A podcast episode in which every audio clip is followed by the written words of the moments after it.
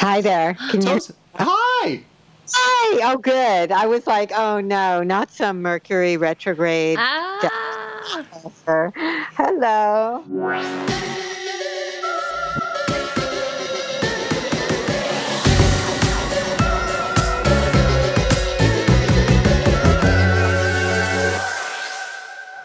How are you? I, I'm I'm pretty good. I'm pretty good, and I'm really happy to be doing this with you both. well, we just kind of start. Okay, I, that you're, you guys are you guys are like my jam. This sounds like improvisational theater or something. Kind of. yeah. So, welcome To another episode, Episode. of as Woo woo as you Want with Celine. Jeremiah. And, And? we're incredibly honored and kind of just shocked. Yep, totally. Um, and like beyond, uh, you know, beyond joyful to have the one, the only, Tosha Silver. Oh my goodness. God. So, so well, Tosha, you haven't listened to any of these, have you? no, I just Okay. think the title's hilarious. And Jeremiah is a, as I was saying before we got online, he's like a family member. So I'm happy to be here. Well, you are you're you're you're you're like my spiritual mama, um, Oh. Tosha, and I feel like you're you're honestly the spiritual mama for like my whole family. So you're you're absolutely family as well. Um, well, for for the people who have been listening, th- this is kind of full circle yes, in a this really is funny your- way. You peaked here. You're peaking. It's all downhill. yeah, it's all just boop. Uh, that's well, it's so funny because you know our first episode we talk about um, kind of how we got into quote woo woo stuff, spirituality, all this you know occult, whatever, and for me it was you, Tosha. Um, yeah. you know when I had my first reading with you 12 years ago, uh, which I realized was the beginning of this whole Jupiter cycle that's actually just ending, which makes complete Ah, sense. I mean, it's yeah. the whole thing is kind of crazy. Um, you really opened me in so many ways, um, and I think the most important way, and I feel like a, a huge piece of your work is how much you emphasize listening on the inside Yes. l- listening to your intuition and um, that the wisdom you know everyone always looks outside for the answer for, um, for you know the power for whatever and you really taught me that that's all comes from the inside Yeah.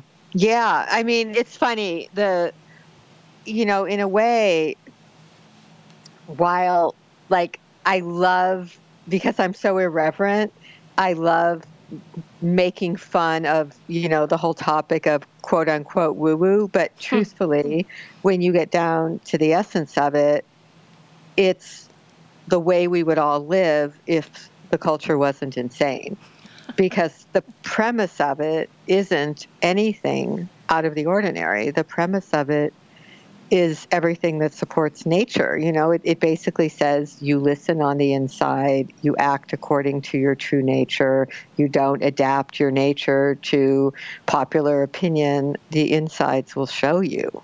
And so you kind of think, well, what, you know, the, the way that that's trivialized by the culture, I think, mm-hmm. is just because the feminine is critic- is trivialized. It's it's the feminine and the masculine that you know we all have both inside of us, and it's just the way that inner knowing, which to me is connected to the divine feminine, is just trivialized in a culture that doesn't understand it. Yeah. So Yeah. probably not the answer that you expected, but that's that's really how I see that with the intuition. It's it's the listening to that great I within. yeah Yeah. Yeah, for sure. Um, I'd love for you to just give us a little bit of your background. Um, uh, you know, for anyone who's familiar with your work, they probably are relatively familiar with it. But for those who aren't, because I know there are people on who listen to us who know your work, there are people who don't. So, um, if if you'd be open to just sharing a little bit about your path. Well, I mean, I let's see. I met I met you like you were saying 12 years ago back when I was still doing readings Yeah. and well, basically, I had about 30 years from the time when I got out of college thinking I was going to become a writer into the next 30 years where almost by accident I fell into giving various kinds of intuitive readings, uh, including astrology, um, over a period of 30 years, partly because I just started doing them in a spontaneous way because I was obsessed with the world of astrology, but I had no intention of having it become my life path. And then it was all word of mouth, and one thing led to another. And meanwhile, the deeper um, assumption about my life was just that I was going to write. Uh, kind of fell by the wayside because I found it really hard to do both. And so at some point, after I guess it was around 2012, I stopped giving readings altogether and started to teach and write. And really, what was happening is that even though I had made a living from helping people in that way, the I guess you could say that the deeper Im- impetus mm-hmm. was to really help people um, connect to um, this inner divine, which I, you know, to me is very interchangeable with the intuition. So even though I loved astrology and I still do, and I, I, you know, still write about it a little and teach it some, the the real focus of all the books I've written have had nothing to do with that. They've really had to do with how do you follow this force of the divine? Because all those years of giving all those thousands of readings, the thing I was really noticing is that it just didn't matter in the end what people's charts were and what their transits were. Over and over and over, they'd been taught to not listen mm-hmm. and to not honor their own knowing and to not hear that inner divine. And so that really became what books I've written have been about. Yeah. Yeah. And, and, uh, you know, for for people who don't know, um, Tosha runs her own online um, community called uh, Living Outra- Outrageous Openness Forum, which is named after her first book, Outrageous Openness. Um, I have three of your books like s- sitting right in front of me he does. right now. he does. Um, uh, but um, I'm a fanboy. But um, but uh, you know, in in those, you do weekly weekly calls with that forum, right? Yeah, yeah, they do. Um, I do weekly Q and A calls, and it's been running for f- about four years now. There's people from all over the planet that log on to the calls or just get them later when uh, you know we we send them out after each call and you know because i think that this focus is, you can especially see it like the most recent book is called it's not your money and the the focus of each of these books has really been about how do you live this in a practical way. Like a lot yeah. of this stuff sounds like a really nice idea, like, oh, yeah, I'm just going to follow my inner heart and I'm going to. So it's all theoretically a very nice idea, but in a culture that doesn't honor that, it really by the time I wrote the most recent book, it really became here's an eight week program for how to learn to not only really listen on the inside, but to actually let this force of love take over. So it's not just the ego going crazy, trying to make things happen and chase everything like a lunatic, but there's actually something greater on the inside that's guiding things. Yeah. Mm-hmm. And I bring up the the forum because you know, I've taken I actually took that it's not your money uh, initial co- course. The, oh, were you in that? I didn't know that. Yeah. Oh, that's um, it came at a, quite a crucial time time for me, but um, uh, you know, in in those calls, the reason I, I, brought up the forum and everything, not only to let people know about it, but also because usually at the beginning of your calls or your classes, um, like when you you came to Dumbo um, uh, in Brooklyn, uh, my mom and, and I came, and before oh yeah, before I remember that. yeah before you talk you'll always kind of give a brief kind of astrological forecast. Mm. Yeah. So it's like I, I, think it's it's always interesting the way you you frame it, where it's like you're kind of setting up the scene for what's occurring right now, but that that's not a deterministic um, yes. scene is just kind of like it's the forecast. It's, the emotional weather. right. That's um, we interviewed uh, an astrologer who called Yeah. it the emotional weather.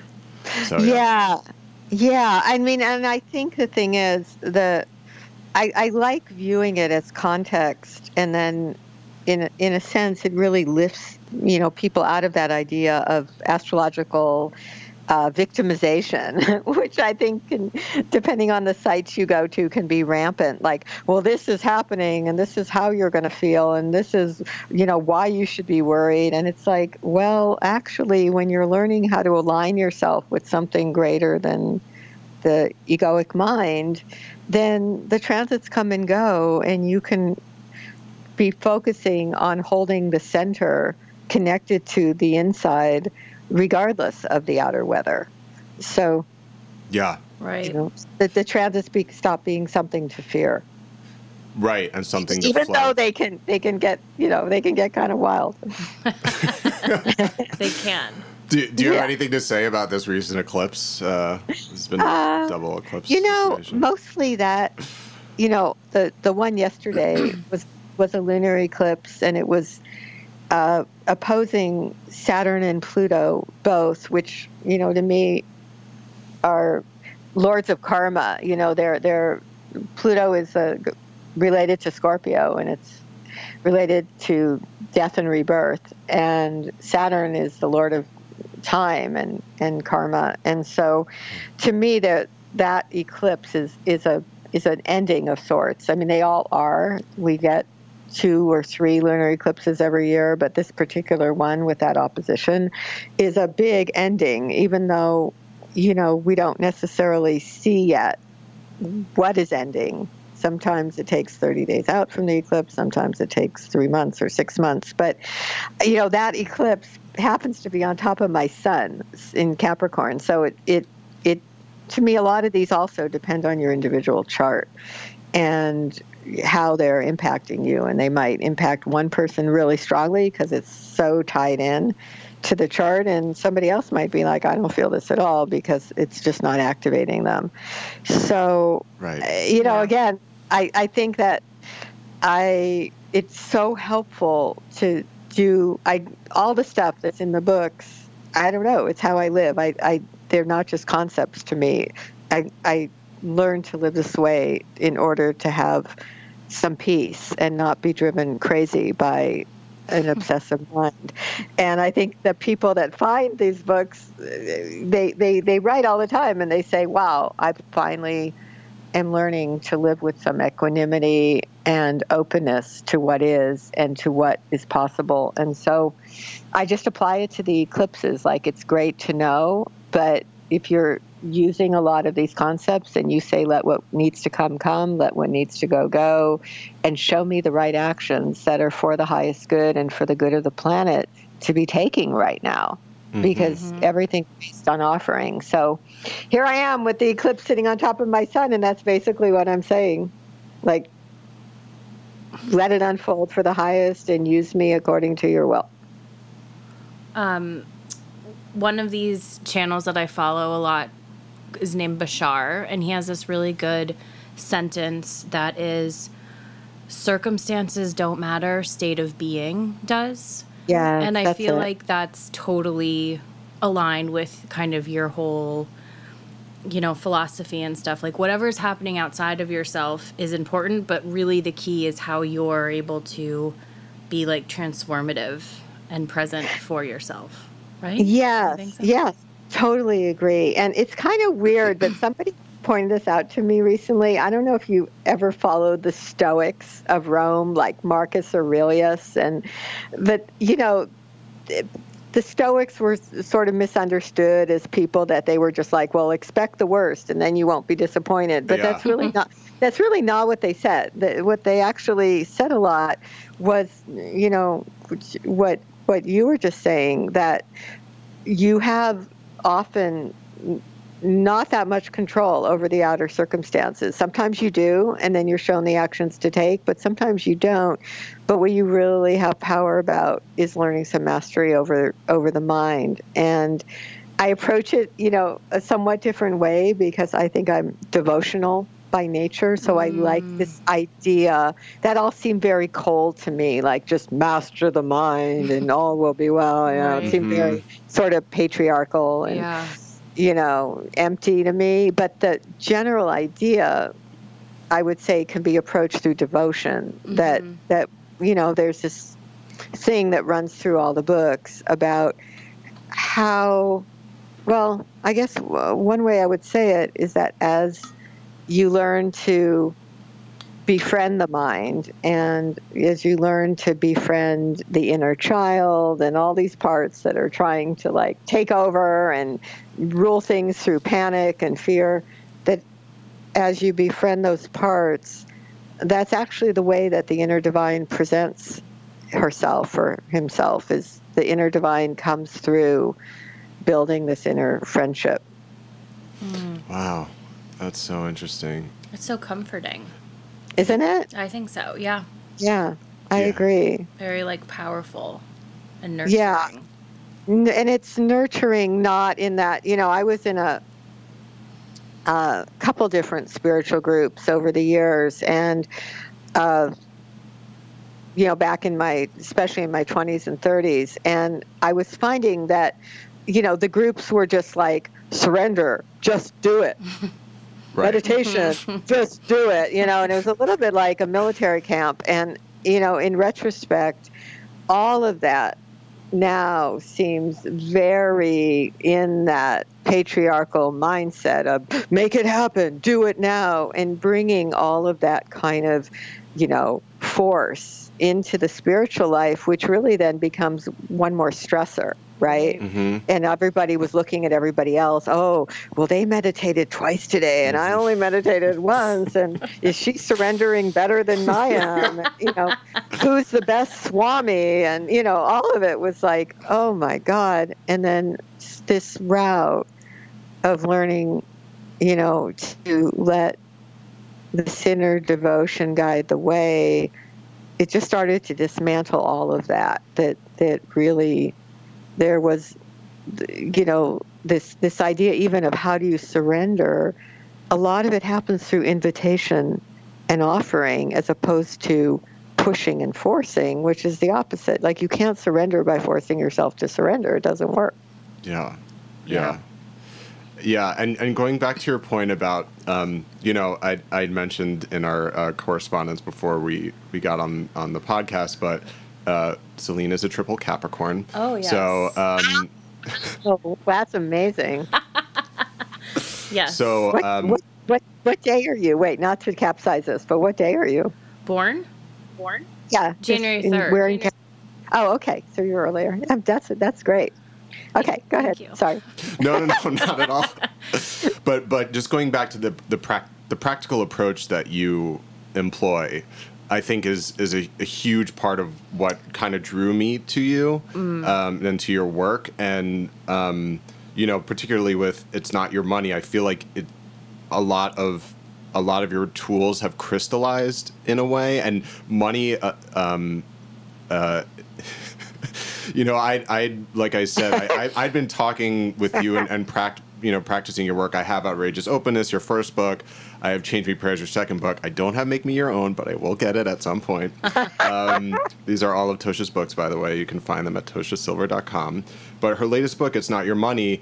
When we did that initial course in 2017, that you know you have a section in the book where you talk about the three stages of surrender yeah and i read that and i was like holy shit like this is basically I, I was just like so happy that you wrote that out because Yeah. i was like whoa that is definitely what my path has been. And it was money and the practical nature of money like literally paying your rent or food or whatever yeah. every month or whatever. The using your tools with the practicality of your money supply Um, yes. really really like hit the core of what surrender meant at least for me. Um, yeah.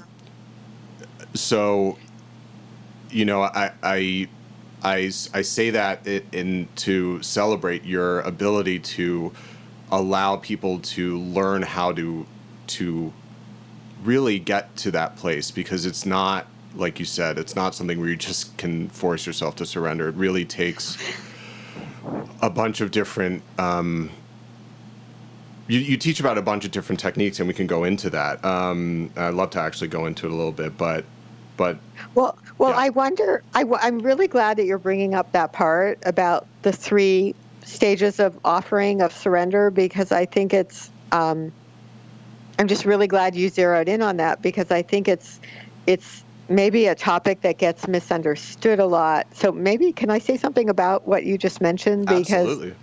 well okay. So so in the book there's this part and it's basically you know because offering the way the way that to me genuine surrender happens isn't just from telling somebody to do it or having somebody beat themselves up because they can't do it which is what happens a lot that that this act of offering where you take a burden you take a problem and you really hand it back to this force of love to divine and you're really saying okay, I can't do this my way anymore. I'm really giving this to you to be shown the right actions and the right uh, unfolding at the right time.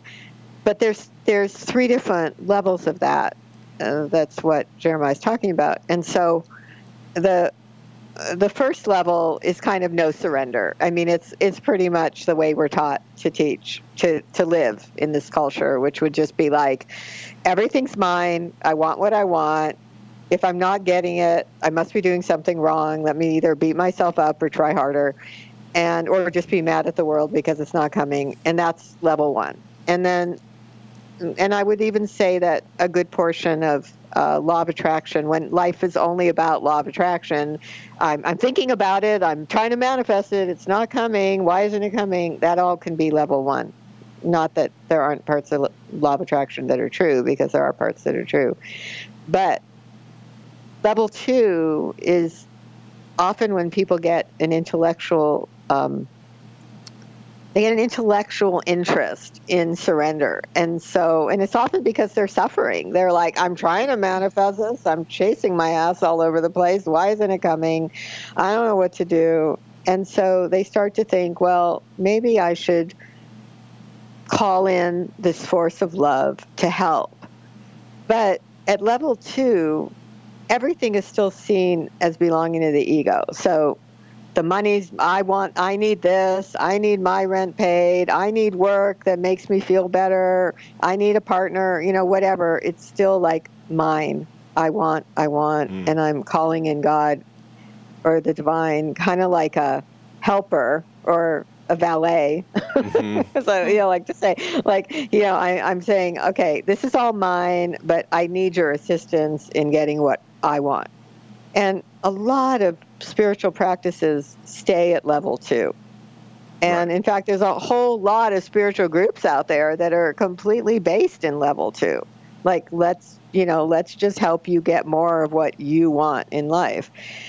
But there is a level three, and that's really where the, I would say, the books I do are based. And at level three, the my starts to dissolve. Mm-hmm. And that's where life gets really, really different. And it starts to become, I mean, that's really the title of the book. It's not your money. It, it wasn't just like a cute thing to say. It, it's like you really start to go into the awareness that everything actually belongs to this force of love, not just as a concept, but as a reality, because if I got hit by a car today, nothing would come with me mm-hmm. if I mm-hmm. left the planet. You know, it's like it really, none of it is ours. And once we really get that at a deep level, this level of surrender and offering becomes very embodied and almost exciting because you're like, well, if it is not mine, then you're really turning to that force of love and saying you can use me in any way you want. You kind of become like the chess piece that can go in any direction on the board mm-hmm. because you're saying it's not mine.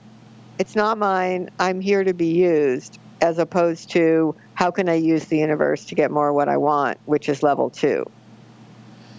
Right. You're essentially flipping it. You're flipping it. And and what's funny is I think level three kind of comes on its own and it these also you shift. I mean, you know, life is flux, right? So it isn't like, oh, and then you're, you know, in, embedded in level three and you get some, you know, award and that's where you are. Like, you know, you have a bad day and all of a sudden you're a raving lunatic at level one again, but you start to remember, oh, wait a minute. Actually, this isn't mine. Actually, I'm ready to be used as a force for good on the planet. Let me offer everything back to the divine, and you start to go into level three again. Yeah. Yeah, and like a couple of the tools, well, we can we can go through the you know there's a few things in it's not your money. I do want to talk about a couple of really powerful tool, tools in the book. Um, one is, and this is stuff we've actually talked about on this podcast, so um, it's great to have the you know someone who could you know, it's the horse's mouth, right? It's the person who I, I, I learned it from. Um, but you know, we we've talked a lot about inner child work and yeah. uncording work, and or uh, you know, those are those are two incredibly powerful tools that I had no idea about, and when um, I started learning about them from you. Um, it aligned with a lot of different other aspects in my life where I, I, I realized you become more energetically sensitive in a certain way, particularly with the, the cording yeah. stuff, um, and also with the inner child stuff, where it's like if you drop down to that level two, or I know it's not really a hierarchy, but if you go to level, yeah. or, or if you go to level one or level two, a lot of times the tools that you write about once you tap back into that and you you use the tools that you're describing, you can bring yourself back to level three. Um, that's that's very true. I mean, especially I would say with the inner with this work with the inner child, so often you know the, the part that's saying oh my god i'm so scared that my needs aren't going to be met. I'm so scared that you know i'll always be abandoned or i'm so scared that i'll be neglected. That is so often not the adult. That is this part on the inside which is young and vulnerable and rightfully terrified because it may well not have had its needs met when it was little. And so, a portion of the book, not that this idea is novel, and there are other many books out there that, that describe getting to know the inner child, but I think that the difference in It's Not Your Money is it's specifically for the purpose of as you become as your identity starts to become the one who's caring for the child as opposed to being the child mm-hmm. you know? Like just being the one who's having the tantrum every day actually becoming the one who's saying to that kid i love you. I'm going to care for you. I'm not going to beat you anymore. I'm not going to torture you anymore. That as you become that you actually get more and more anchored in that inner divine. And then as you're saying you you start to trust letting yourself be in level three. You know, you you don't need to grasp. Mm-hmm. All that level one and level two come out of the grasping and the clinging, often of the fearful child. So. Yeah.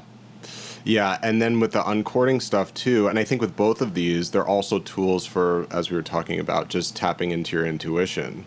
Mm-hmm. You know, um, particularly with the with the cording work, where you realize how much you can take on other people's energy, um, and it's it's hard to hear yourself because you have other people's kind of record players going on in your head mm-hmm. and in your body. Um, yeah, it, it's true. I there's you know I wasn't sure when we when I wrote the book, I really wasn't sure if I was going to include the cording part or not because I was like, are people going to really understand this? Is this going to be too esoteric? And in fact, the things that you know, thousands of letters have come in since the initial course and now especially since the book is out. And people that, you know, again, as you would say, would normally not call themselves esoteric or woo woo or any of that, they're going, I see a rope that has always connected me, say, to my father, that has always made me fearful of that I would just relive all my father's mistakes or that rope has always made me feel scared of being myself and that when I went in and took that rope off and just sent him love, but didn't need to be roped anymore from this uh, other level, my whole life changed. Mm. And, you know, these are people that are normally very, you know, practical, not, oh, I'm not into this stuff, and they're applying these tools. And I partly love that about this work is that if you, you know, what I've always felt is if you can describe this stuff in ways that are pragmatic enough, it really doesn't matter if somebody says, "Oh yeah, you know, I've been on a spiritual path for 30 years." It just doesn't matter. You you just need something deconstructed in a uh, practical enough way that somebody with curiosity can learn it. Mm-hmm. For sure. Mm-hmm. Do you have anything to add?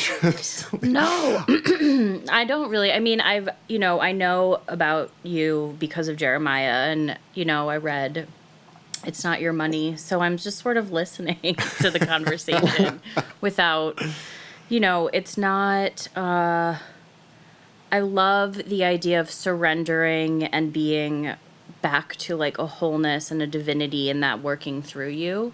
Um, yeah. But it's just I don't know. Sometimes I find it doesn't always resonate with me in I don't know why. It just it's a difficult well, it's not difficult. I just it's kind of like who then the divinity is working through you. You're taking on whatever's offered, you're accepting, you're allowing.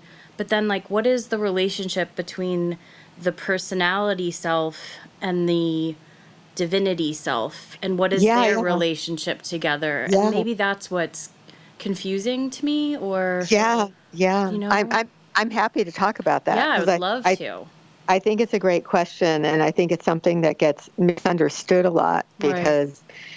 i mean i certainly know when i was in one of the to be nameless groups that i was in back decades ago I now can look back and go, wow, there was almost uh, uh, this idea that there was a kind of spiritual regimentation uh, that that made it seem as if you would lose your personality, or even that you should. That you know, I mean, you meet people like that sometimes. They're like spiritual robots in a way, yeah. and you yeah. know, they just walk around with these kind of glazed smiles on their faces, and they're like, "It's all good." You know, they just heard somebody was raped. They're like, "It's all good." She's working out her karma, and you're listening to this stuff, and you're like, "Are you out of your mind?" Yeah. Like, really, are you out of your mind? Because to me it's this is all a paradox. And so this you know on the one hand first of all this force of the divine is not on the outside right? It's right. not some you know it's not some uh, poltergeist or demon that takes over. It's not some guy in the sky who's sending thunderbolts. It's it's the great eye on the inside that takes the lead. And so to me there's these two presences on the inside one is the me, which is the personality level, and right. it's it's it's beautiful. It's not there to be exterminated. Like I see it like that's what makes each person unique. It's what m- makes each person um, that vital essence is the is the me personality. And then there's the great I, which to me is perhaps the soul level mm-hmm. that has come through every incarnation. There's some essence which goes through all the different lives. Mm-hmm. That is like the, the through line. Mm-hmm. And right. so, really, what starts to happen is the me is, in a way, begins to have the freedom to become even more itself because you're no longer making other people your divine. You're no longer saying, "Oh, I'm here to please you. I'm here to like adapt myself so that hopefully you'll like me." The anchoring starts to happen on the inside in that great I, in that through line, that soul. And then the me starts to blend with it. Mm-hmm. Do you know mm-hmm. what I mean? I would yeah. say that the, the me starts to serve the I. It's not about getting rid of it. Right. And I do think it's, you see cults and you see groups where, yes, the purpose of it is for the me be but sort of become some bizarro version of the teacher or something and it, to me it's a real un- misunderstanding of what this is Right. Well, it's about the ability to face your own inner godliness, and then you mesh with that, right? And then that pushes you through to like being able to expand and ride the wave. exactly and, and and i but i really like when i first understood the idea of the me and the i it really helped because you're like they're both parts of your being it's just that we live in a culture that only honors the me Right. Mm-hmm. and and it just says this the small self i don't even love that term but you know for lack of a better word the ego mind is is all that matters The just if you can somehow get everything that it's telling you at once you're going to get some kind of happiness which then you find over and over oh what's going on it's not actually bringing all that happiness so the discovery of letting this greater i take the lead, then the me has a job. Like the me has a fun job. It's like, well, the I is running the show, so then the me can just be itself. Mm-hmm. Mm. hmm Yeah. That's wonderful. I love that. Yeah. I'm so glad you asked that because I think it's it's really it's it's a really core thing to this to this work is is that mediating between the two. Yeah, I feel like Jeremiah and I kind of talk about that a lot. Yeah, we do. And that, yeah. Well, and also the the thing I was going to say about that is you can see how much we're we're really taught to overthink Mm-hmm. things, and that there's so many things that like I find this like you, they they get understood through the intuition and through the body, and not so much through the mind, which you know is funny to say to somebody that you know is intellect very intellectually based but really like when you were saying well how do you figure this all out? Like how does the me not lose its personality but how does the i take over? And then you start to realize the mind can't work out this paradox but the inner self the inner self knows how to work it out like there's a line in the money book that just says the way knows the way even when you don't know how the way knows the way Mm-hmm. it's like that me, the more you're inviting in this force of love to take over, even when you say, I don't know what the hell to do next. I have no idea. I can't figure out this quandary, but intuitively show me the next step. That's when the way starts to take over the way. Mm-hmm. Mm-hmm. I got that. Yeah, it. I don't. Tosh, are you familiar with Seth? You know, that's so funny. I read the Seth books probably when I was in my 20s, Jane Roberts, and I love I love them. And I like they were maybe one of the very first, you know, metaphysical things I ever read. I think she was, though. I think those books were the first, like, big time on the market. Anyway, what are you going to say? No, no. So I was just I was just gonna Yeah, say. So true. Celine introduced me to to the Seth book. So you know, Yeah. with all this stuff, I mean, everyone's coming coming from it from their own perspective with their own information or whatever. So when I read, you know, th- there's a part in one of the Seth books where he talks about framework one and framework two, Mm. and I- I feel like that's exactly the same thing. Where framework one is essentially the me The ego. the egoic world. Yeah, And then yeah. the framework two is the is this greater I situation happening where the Bigger soul. yeah Higher. The, with the higher soul um, Yeah. and Yeah. and the whole idea of like he talks about like trusting that there's something greater kind of guiding you yeah. Yeah. it. Yeah. Yeah, I used to I used to read those books like like they were manna from heaven because I I, I think felt the I same think- way. I mean, it was funny. I think I was 22 or 23. It was like right around the time I was really learning astrology too, and I was like, "Holy God, man!" Like it was so you know because I think when you're a certain kind of being, that there's a essential truth. I mean, I haven't read them in so many years. I don't re- like when you're saying that it's pinging this little tiny part of my brain from a million years ago. Mm. But I remember feeling like I was reading something very familiar that Yeah. I, some part of me knew. Yeah.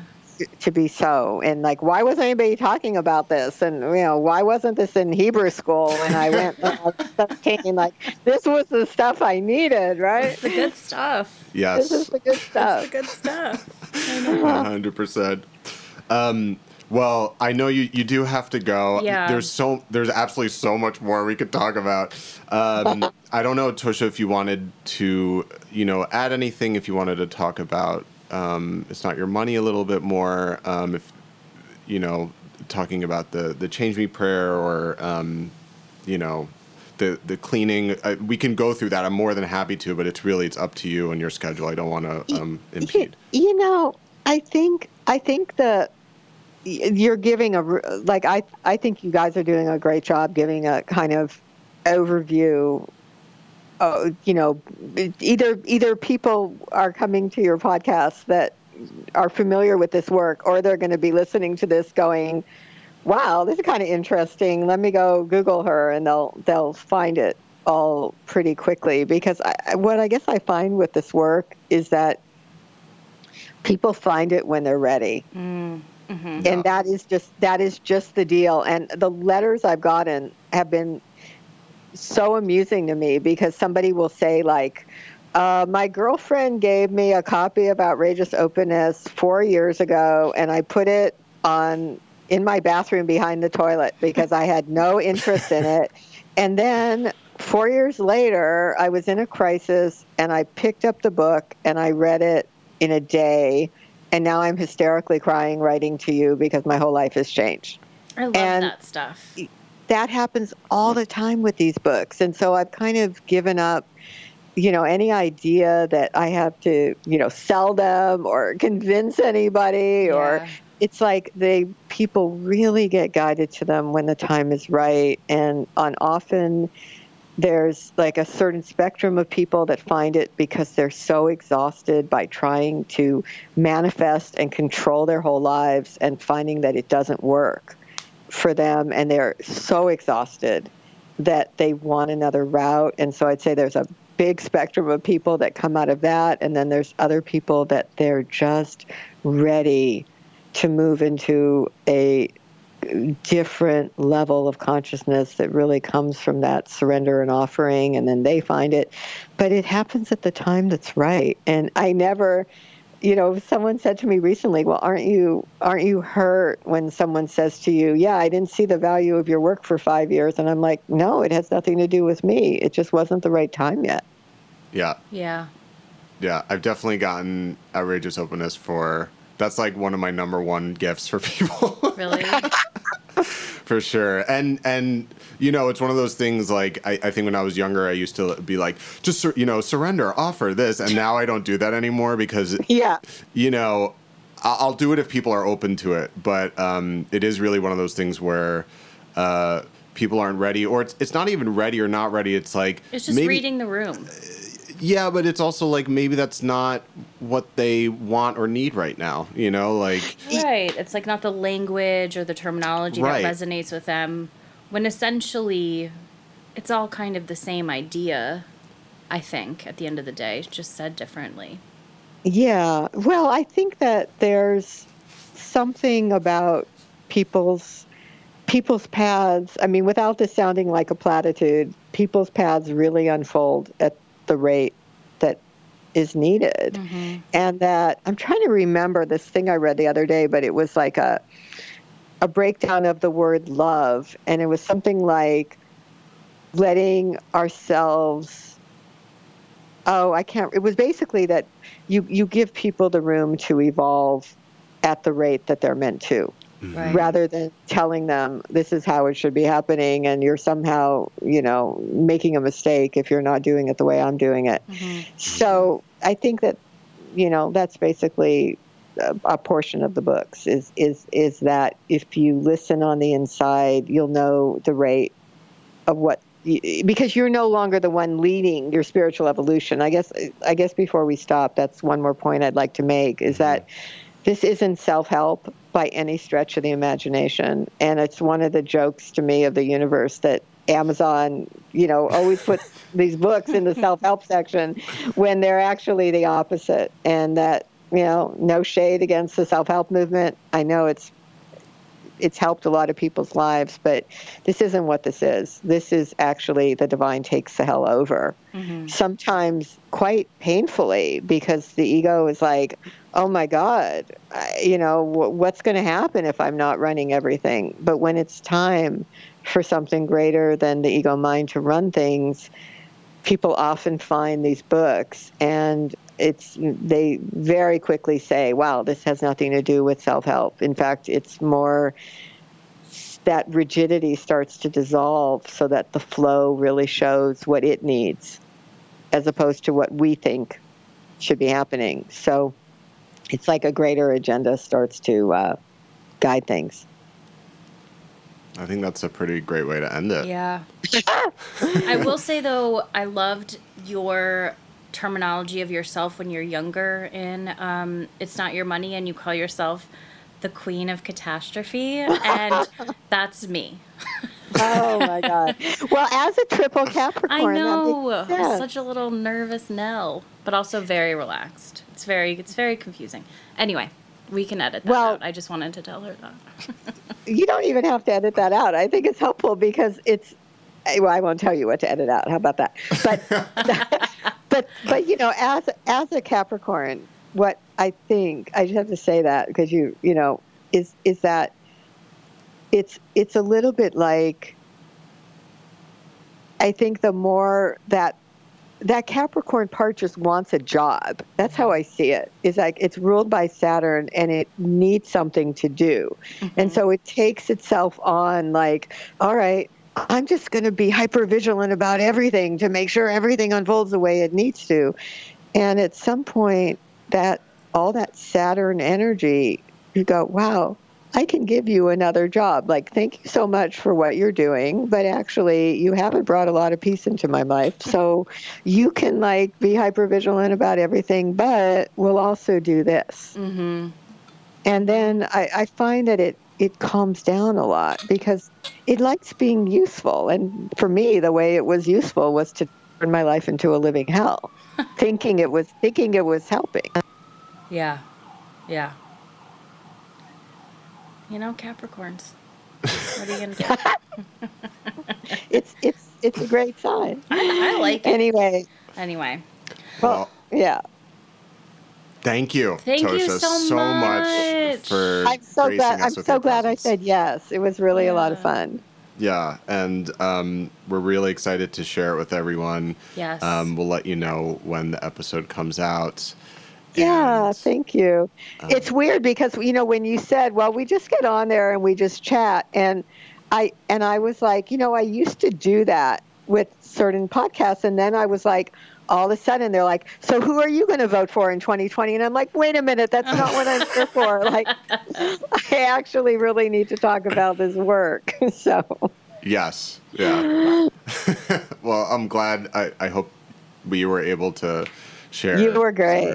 You were really great. So thank you. You're both terrific. Oh. And um, I'm, thanks for asking me. Of course. Thank you, thank Tosha. You again. Okay. Talk to you later. Okay. Bye-bye. Bye. Bye. Yeah. That was fun. I mean, you know, full circle. Yeah, that was full circle. Right?